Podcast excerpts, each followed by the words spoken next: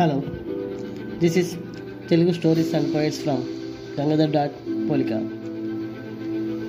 నన్ను నా ఛానల్ని ఎంతగానో ఆదరిస్తున్నా డెబ్బై రెండు వేల మంది శ్రోతలకి నా ధన్యవాదాలు తెలియజేస్తున్నాను.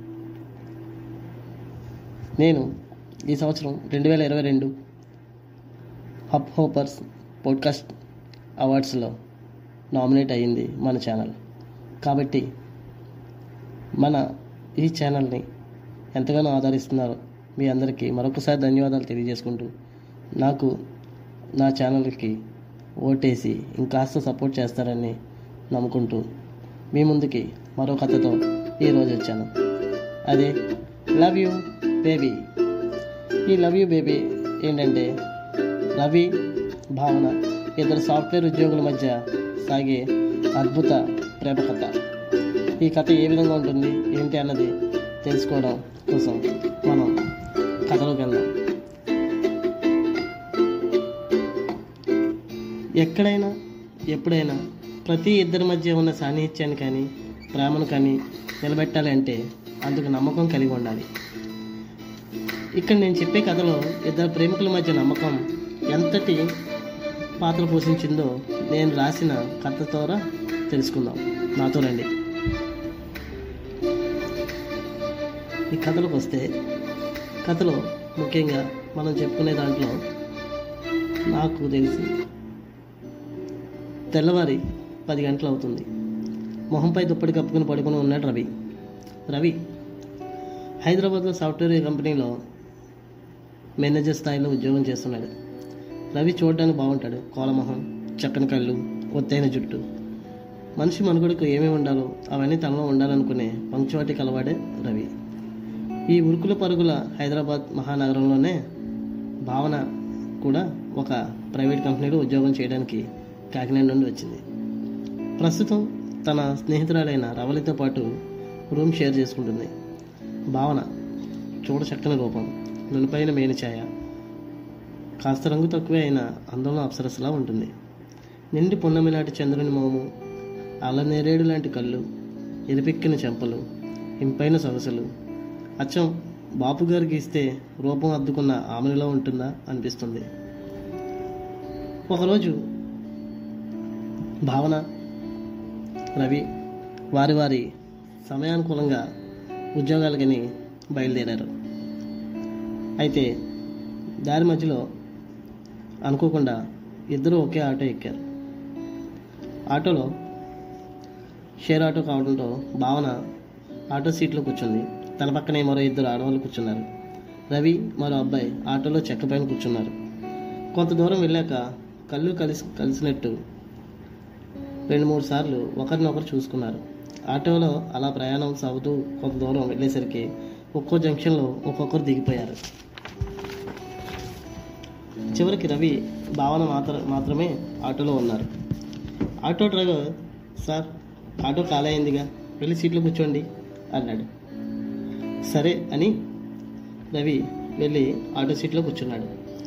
అలా కూర్చున్న సమయంలో చిన్నగా ఇద్దరు ఒకరిని ఒకరు చిన్న చిరునవ్వు కలిగిన కళ్ళతో పలకరించుకున్నారు. కొంత దూరం వెళ్ళిన తర్వాత రవి భావన వైపు చూసి మాట్లాడాలా వద్దా అనుకుంటూనే హలో అని అన్నాడు. కానీ గొంతు మాట రావడం లేదు. మళ్ళీ మరొకసారి గొంతు సవరించుకుని హలో అండి మిమ్మల్ని ఎప్పుడో ఎక్కడో చూసినట్టు ఉందండి అని అన్నాడు రవి.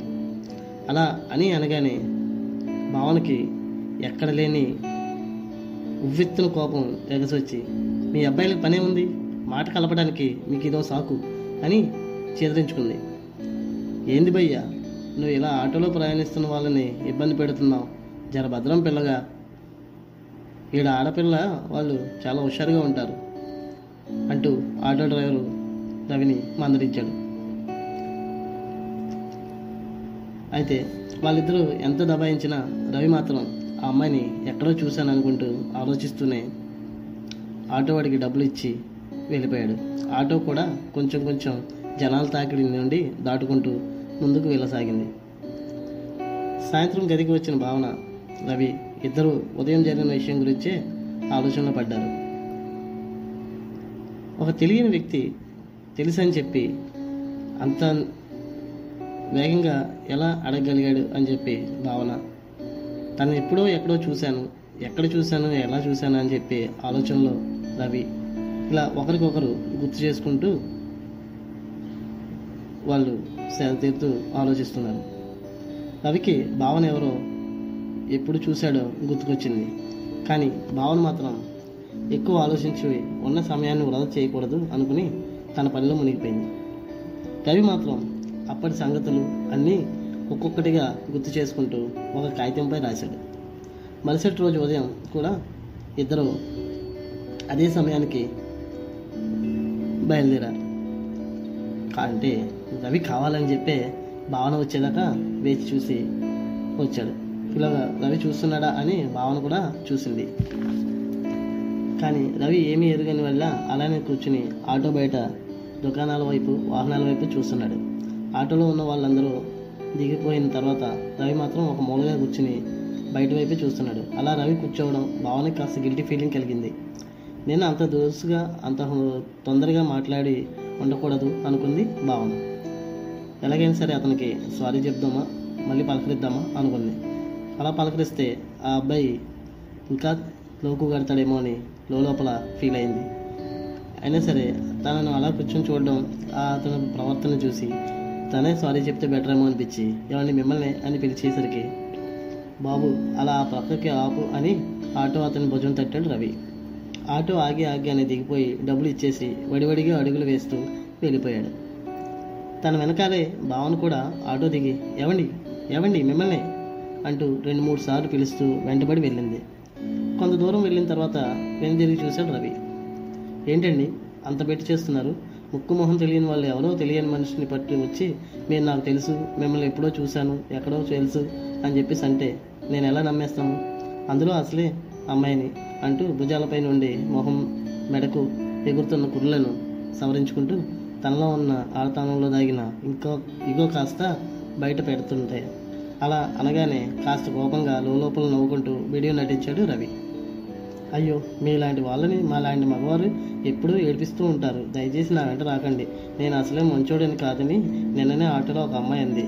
అది అందమైన అమ్మాయి చెప్పింది అని అనగానే ఒక్కసారిగా కోపం కాస్త మొహంలో చిరునవ్వుగా మారి బయటపడ్డాయి భావనలో.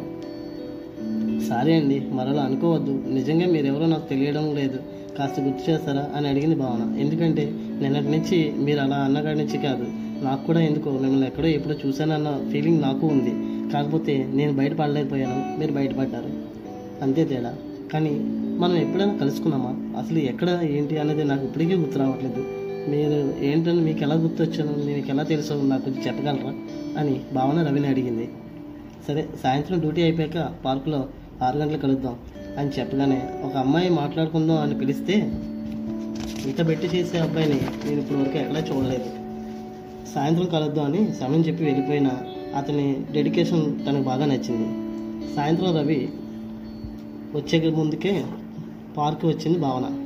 సమయం ఆరు దాటిపోయింది కానీ రవి మాత్రం రాలేదు. అలా అతను వస్తాడని ఎదురు చూస్తుంది సమయం ఏడు అయిపోయింది. అసలు ఈ మనిషి సమయానికి వస్తాడా? వచ్చేవాడు అయితే ఈ పాడికి రావాలిగా?